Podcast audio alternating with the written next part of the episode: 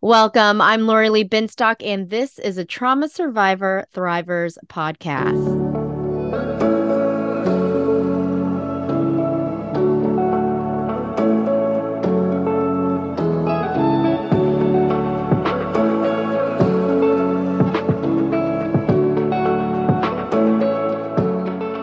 Thank you for joining us for Trauma Survivor Thrivers podcast now on Mental Health News Radio Network. This podcast is also available wherever you get your podcasts, but I do suggest checking out Mental Health News Radio Network to find all your podcasts related to mental health. So let's go ahead and get started. Today's guest is Susan Justice, author of Children Who Dance in the Rain, which relays the importance of equality and mutual respect among all children, encouraging them to see the world and their peers through a lens of compassion and acceptance. Susan is a lawyer and a legal children's advocate who co founded South Asians Against Childhood Abuse. Susan, thank you so much for joining me today. Thank you so much for having me.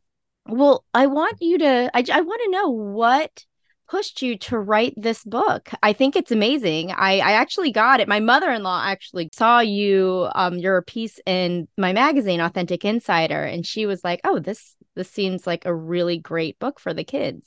Oh, thank you so much. Well, I hope she liked it. Yeah, absolutely how this ended up coming about is I read actually hundreds of uh, children's books.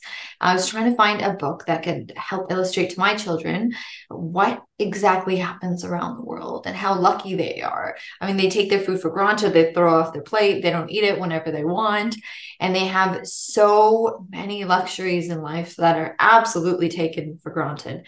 And I couldn't find a book that truly helped uh, illustrate the widespread hunger around the world, the fact that people don't even have uh, clean water to drink, they don't have food and clothing, and so many children around the world don't even have parents. And uh, nothing that could show children or explain to them the privilege of living in these Western countries. There are children that are homeless, of course, in these Western countries, and there are children that have issues in these countries as well but not even as close to the issues in these third world countries where there there is nothing that they can turn to. There is no one that uh, they can turn to. There are no resources that they can obtain. Unlike here in the western countries we at least have systems in place albeit yes there are issues that we have but nothing even remotely as close to what these children have to go through in third world countries where they have absolutely no resources.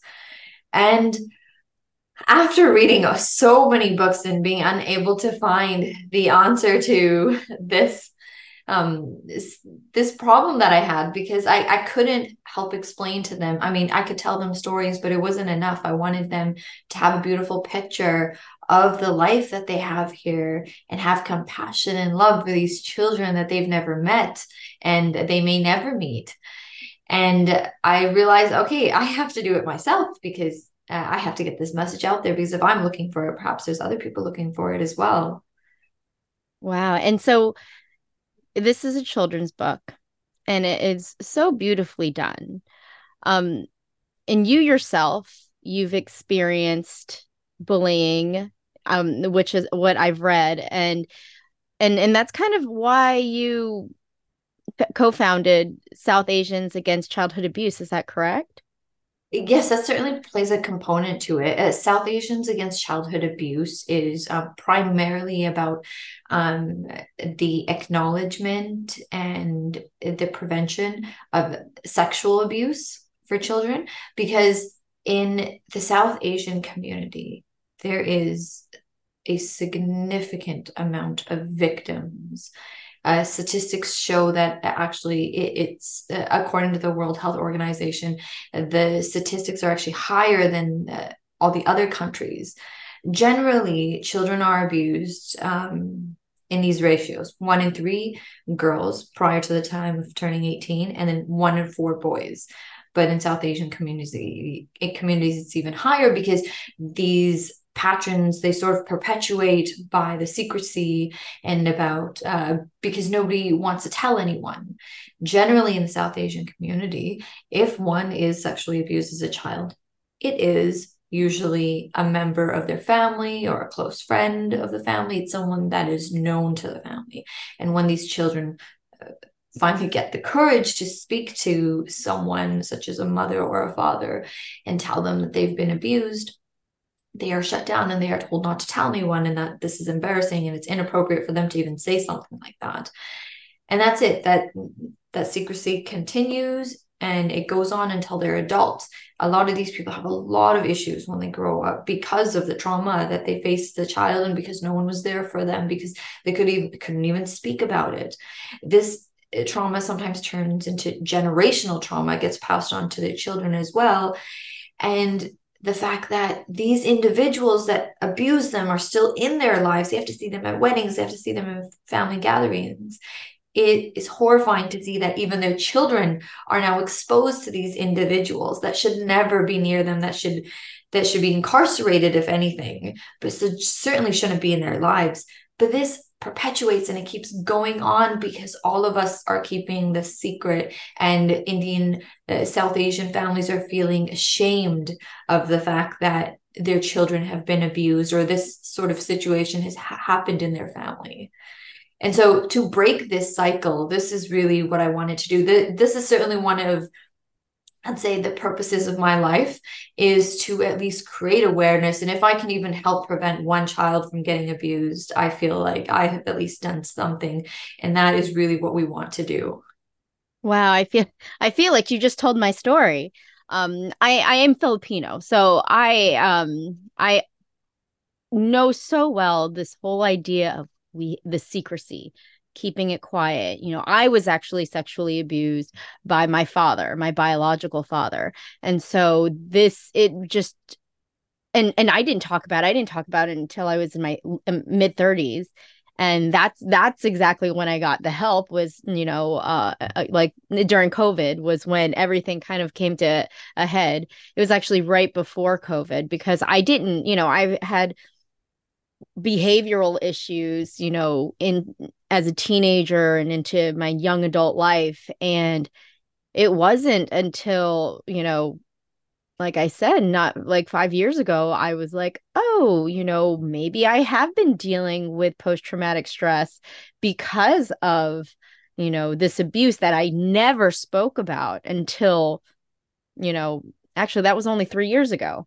Um so it's it was it was really difficult. Just listening to what you were saying i'm like you know to me as a child i thought i was the only person in the world going through what i was going through because i couldn't talk about it. And nobody was talking about that kind of stuff. And so i just admire that the work that you're doing and just recognizing that this is such a prevalent issue. And i i'm just i'm in awe of the work uh, that you're that you're doing and your purpose behind it wow. I, i'm so sorry you had to go through that and you had to hold it in you for so many years. Yeah well i'm you know i, I found my purpose right? I talk about it. This is this is that's it, the, the podcast is pretty much birthed from that. And so it's I, I'm I'm really grateful that there are people like you who are doing this work, and so thank you for that. Um, I do want to talk about. I want to go back to you know talking about privilege, um, and the book, and you know there are a lot of people who think you know talking about privilege is difficult and it's a such a difficult topic to the point where they're like we should avoid this conversation at all you know how do you how we push through that uncomfortable feeling and how what do we say to those critics um well i think a, a stepping point would be understanding that okay there is there's white privilege and then there's just privilege and i want us to now start speaking about the issue of privilege in itself as well because I am not white, but I am privileged. And understanding my privilege allows me to acknowledge that, okay, I have something here and I can utilize it for good. I think the issue also is that there's some of us who are there who are sort of in between. I'm not Black, I'm not white, but I do have privilege. And I may not be facing racism on a day to day basis, but I may have something else that I face. And I can also be the very lucky individual who doesn't face any racism. And if that's the case, I'm just going about my everyday life, living it normally and sort of ignoring the fact that, hey, wait, I still live in a Western country. I still have plenty of resources. I have a good job. I have a supportive family. I have a roof over my head. I have the ability to live a good life.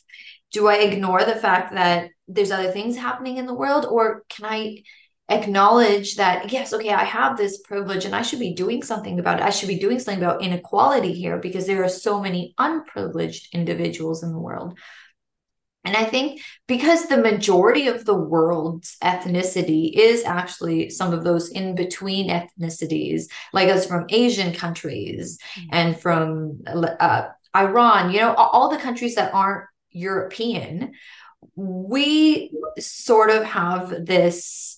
Um, if we're living in a Western country, we, we sort of have this um, gift of having certain privileges, but acknowledging that, hey, back home, this isn't the case. It's very different back there.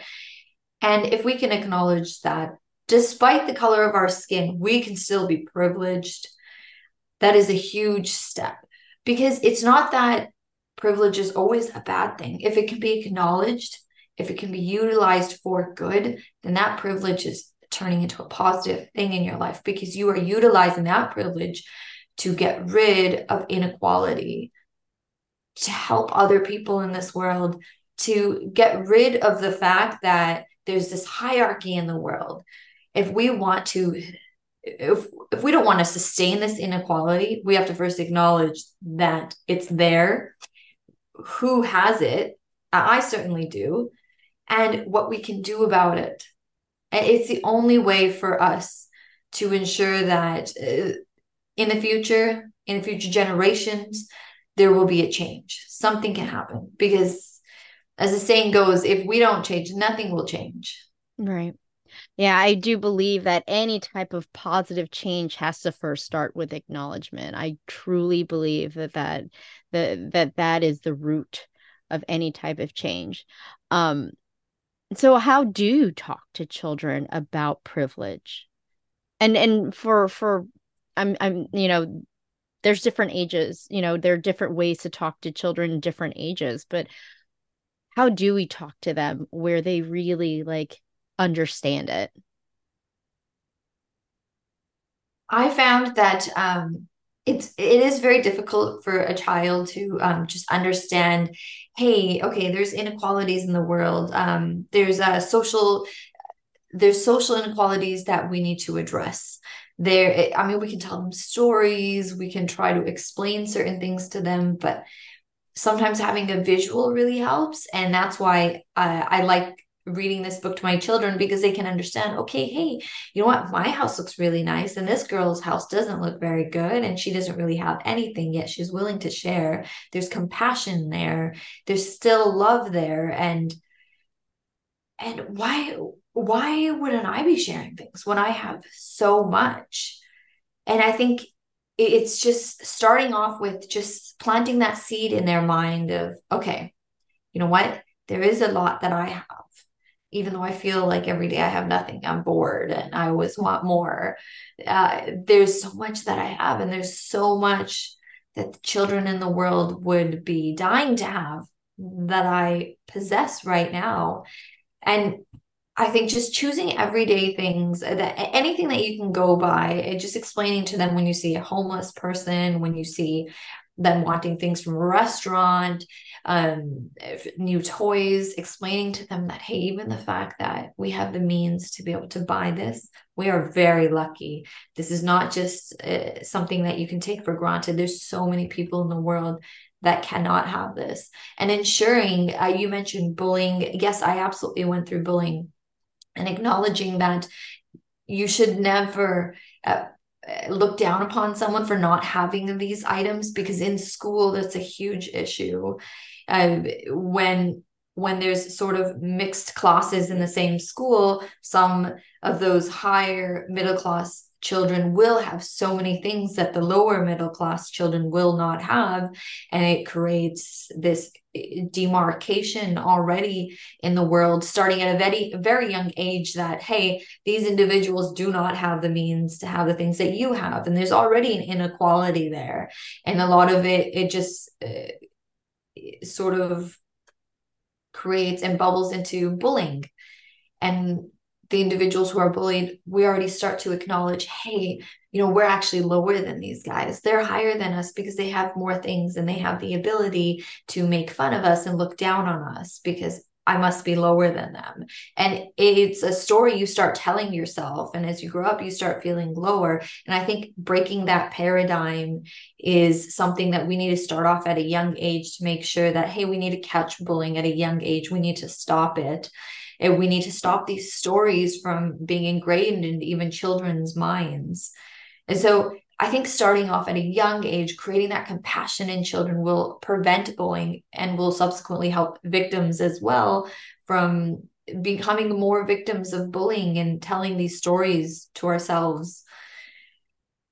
It, there's just there's so much I feel like that needs to be done at a young age. And it's very difficult to just explain these things to children. But I think to answer your question, visuals really help and just reinforcing that idea, that compassion, that acknowledgement on an everyday basis to make sure it truly ingrains in a child and it's not just a one time story that we tell them is very important. Well, you know, you did contribute to June's issue of Authentic Insider, and there was a visual visual that you that you wrote into words about a cookie. And could you actually describe that? Because I feel like a lot of people saw that when I posted it. Um, they're like, "Oh, this is a great analogy of the cookie." Do you do you remember that? I know that that was months ago. Yes, yes. yes could you explain that? Yes, absolutely. Um, so basically, if you and I both um, were in a situation where we both wanted or we both were supposed to get cookies, but you received less and I received more, generally I'd walk away as a normal person just thinking, okay, that's great. Okay, I got more cookies. Ah, that sucks. She didn't get or she got less but it's stopping there and questioning okay wait wait what happened here and why did this happen she deserved the equal amount of cookies that i received and she didn't receive that why didn't that happen questioning the system ensuring that the individuals who are giving out these cookies they need to acknowledge hey this wasn't right. Why didn't she receive the cookies? You're already at a disadvantage by not having enough cookies. I need to utilize the cookies that I have to make noise, to say, hey, if you guys want more cookies too, we need to do something about this. We need to come together and we need to change the system. I shouldn't be walking away just happy with the cookies I received. I need to understand that you are just like me. You are my mirror, and we both deserve the equal amount of cookies. And in any circumstance, in another dimension, I could be in your shoes and we need to stand up for each other. We need to question why this is happening and not walk away with just being satisfied because we received more. It's it's not even about me sharing the cookies with you. It's about questioning the system that allowed this discrimination to happen in the first place, this inequality to perpetuate. And the next time they're giving out cookies, it's going to happen to someone else. It's about stopping this from continuing. And we can only do that when we question the system, when we create awareness about it and acknowledge that this is happening. Ignoring this and simply providing you the difference of the cookies and sharing with you isn't enough. We need to get to the system. We need to stop this from happening in the first place. Oh, that's yes, that is that is how you you you really put it in there in their brains the their the whole the whole awareness of it um it's interesting with my children. I feel i feel like my child is always saying that's not fair. That's not fair especially when it's between my son and my daughter. It's very much like that's not fair. She got more. Um and i guess it's the wrong thing to be like well life's not fair. But i but what what should i how should i address that? Or I is think, that just how you do it? I don't even know. I think certainly it makes sense when it comes to children. It's a different sort of issue, but we want to plant the seed in them from the beginning that okay, that yeah, you're right. This isn't supposed to happen. Something that's unfair isn't supposed to happen, and that's good. You're speaking up for it, but then they need an explanation as to why this is happening. Well, is she older? Is she bigger? Does she have a different sort of hunger? Does she have a different sort of need? Um, are when he has too many of these cookies, perhaps he gets very very excited and it's difficult for him to fall asleep. We need to explain to them why this is happening. And if age is an issue we should explain to them well the the older one she gets more because she has a different size now. She's growing more but I, I would like them to acknowledge that from the beginning that okay there is fairness and it should exist. It should exist in the classroom. It should exist at home. And when it is not happening we need to question it. So i think that's great that he's questioning it. He's already there. And we just need to help him understand what is okay and what's not okay. Because even when it comes to things like like sexual abuse we, we keep it all inside us. Mm-hmm not to compare the situation, but just the fact that a child is voicing a concern is so important because when we were children, we weren't able to speak about this sort of trauma. Right. If someone told us to keep it quiet, we kept it inside and we were ashamed. And the most traumatizing thing is so many of us who have been abused, when it happens and there's our body has certain sensations it starts to feel good, we feel like it's our fault. Because why did it feel good? It must have been my fault. I let it happen. Mm-hmm. And there was something there. And that's not the case. It's never your fault. You're a child and you cannot control the sensations that your body has. But that is a story that so many of us tell ourselves. And we're not questioning what's happening. Okay, why am I keeping this a secret? Why do I need to do that? How do I stop this from happening? This is unfairness. This shouldn't be happening to me. I shouldn't I shouldn't carry the burden burden of being a victim at such a young age and from a, an individual that I was supposed to trust, who was supposed to care for me, who was supposed to love me. This individual broke that trust. And you need to find someone that you can trust and speak up to. But sometimes it doesn't work out that way. And i think starting at a young age and getting children to speak up about what's happening despite it being traumatizing and horrific it's a very very vulnerable place to be because you don't know how people are going to react. But we need to start helping children training them to speak up for these things because it's the only way that when something bad happens that they will actually speak up because the majority of victims never say a word yeah. And I mean, like you said, growing up when we were kids, it was very much like, stop your complaining, stop yeah. your belly aching. Yeah. You know, you know, for my mom, it was very much, I mean, she didn't know until um I was an adult about the abuse, but she would if something was bothering me, I never said what it was was was actually bothering me, but she, you know, I'd be upset or I'd be acting out and she would just say just don't think about it and it will go away. That was her um that was her mantra just don't think about it and it'll go away. And obviously it doesn't. And then it comes out in other ways and it gets worse and it get, gets worse. So yes i again i agree with you with all you know with speaking up and you know i'm sitting here thinking like so next time my son says life's not fair then to actually ask him well what is it? And i and i like that whole idea of giving what what's really going on in his head and being able to tell answer those questions and give him an explanation um because i feel like a lot of information is not bad. Exactly yes more awareness more information. I mean i can't imagine that would hurt us.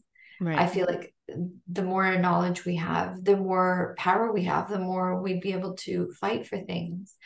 And when your son does speak up, uh, hopefully we'll react in a different way that our parents did when we used to speak up and they just wanted to shut us down. It, mm-hmm. it, it's unfortunate, but we learned not to speak up. And we want to change that pattern now. We want our children to speak up. And I think it would be beautiful if he believed life was fair. And when it's not, we need to change something. Yeah. Yeah. I actually think he thinks that's that's right. I think he really thinks he can make change. He sure tries and it's and it's it's lovely and I have to admit as a parent sometimes it is hard for me to um get in between him and my daughter arguing and and but that is a great it's just acknowledgement it's just acknowledgement and i think that that is what's helpful. You know we do walk around we live in washington d.c we walk around all the time. There are people who live um on the streets who are who um we call them the unhoused um and you know they and at their school it's their school is really great about you know talking about these things talking about these difficult topics. And you know my son is very loving when you know when he sees a person who is on the street he's like where what do we have do we have any of my snacks oh. um and my daughter as well i mean she loves it and it's it was so interesting because my my son he loves hockey he's like obsessed with hockey and there's this one man who um pushes a a shopping cart around and he has all of his things there and he also has like four hockey sticks and my my son is always like he's so lucky he has so many hockey sticks. I'm like I'm like it, it's so sweet to see that and you know he sometimes talks to him and it's it's it's it's really sweet. Um but I also notice that there are other people who live in different parts, you know, friends of mine who are live in diff- different parts of the country whose children are terrified of even seeing people who are who are living on the street. Not that they're scared of them, but they just it hurts them so much to see it that they can't they don't they just don't want to see it. And I think that's that's really hard and and w- what can we do for for those people who just get so emotional seeing it how can we talk to them about you know how that it's okay that this is this is what's happening in the world that's a, a really good question. I think in those situations when we see individuals who are very sensitive and feel very vulnerable when they see these individuals i think the best thing we can do is perhaps help them understand that they can do something about this that as much as it hurts them it probably hurts the individual being unhoused and being in in the cold in the heat being left outside being exposed it hurts them a lot too and instead of just being emotional about it what could help us perhaps not feel better but at least feel less hurt about seeing them in such an unfortunate position could be that we can make a plan that we're going to do something. We're going to do something, if not now, when you're older, when you're able to, but we're going to do something one day and we're going to change this system to the best of our ability. Whatever we can do, as many lives that we can touch, we're going to do something. So let's see what these individuals are going through because that might help us understand what they'll need in the future when we're able to help them. Oh, that's beautiful. That's beautiful. Thank you so much. Is there anything else that you would like to add? Um, the only thing I think I'd like to add is talk to your children about uh, about the unfortunate realities that exist around the world about the fact that we are so lucky to be where we are, to have everything that we have, and help inspire them to make a difference. If we can create a generational wave of different individuals who are actually wanting to create change, who are acknowledging what is happening, who aren't just saying it, aren't just seeing it, but are actually doing something about it, this world will create so much positivity, we can create a ripple effect. Mm. And it is contagious. If you see your neighbor doing something great, it's going to inspire you one day to also perhaps have some compassion for that project and perhaps do something about it. But we can create change, particularly when it comes to children, because they are so susceptible to everything. If we can invoke in them at a young age that there is so much that they can do that we can actually help people. It's not just about growing up and having a great job, but it's about what we actually do while we're on this earth to help to help our brothers and sisters around the world for them to flourish as well. We are all in this together and helping children understand that yes, we are in this together. What else can we do to help each other through this thing we call life?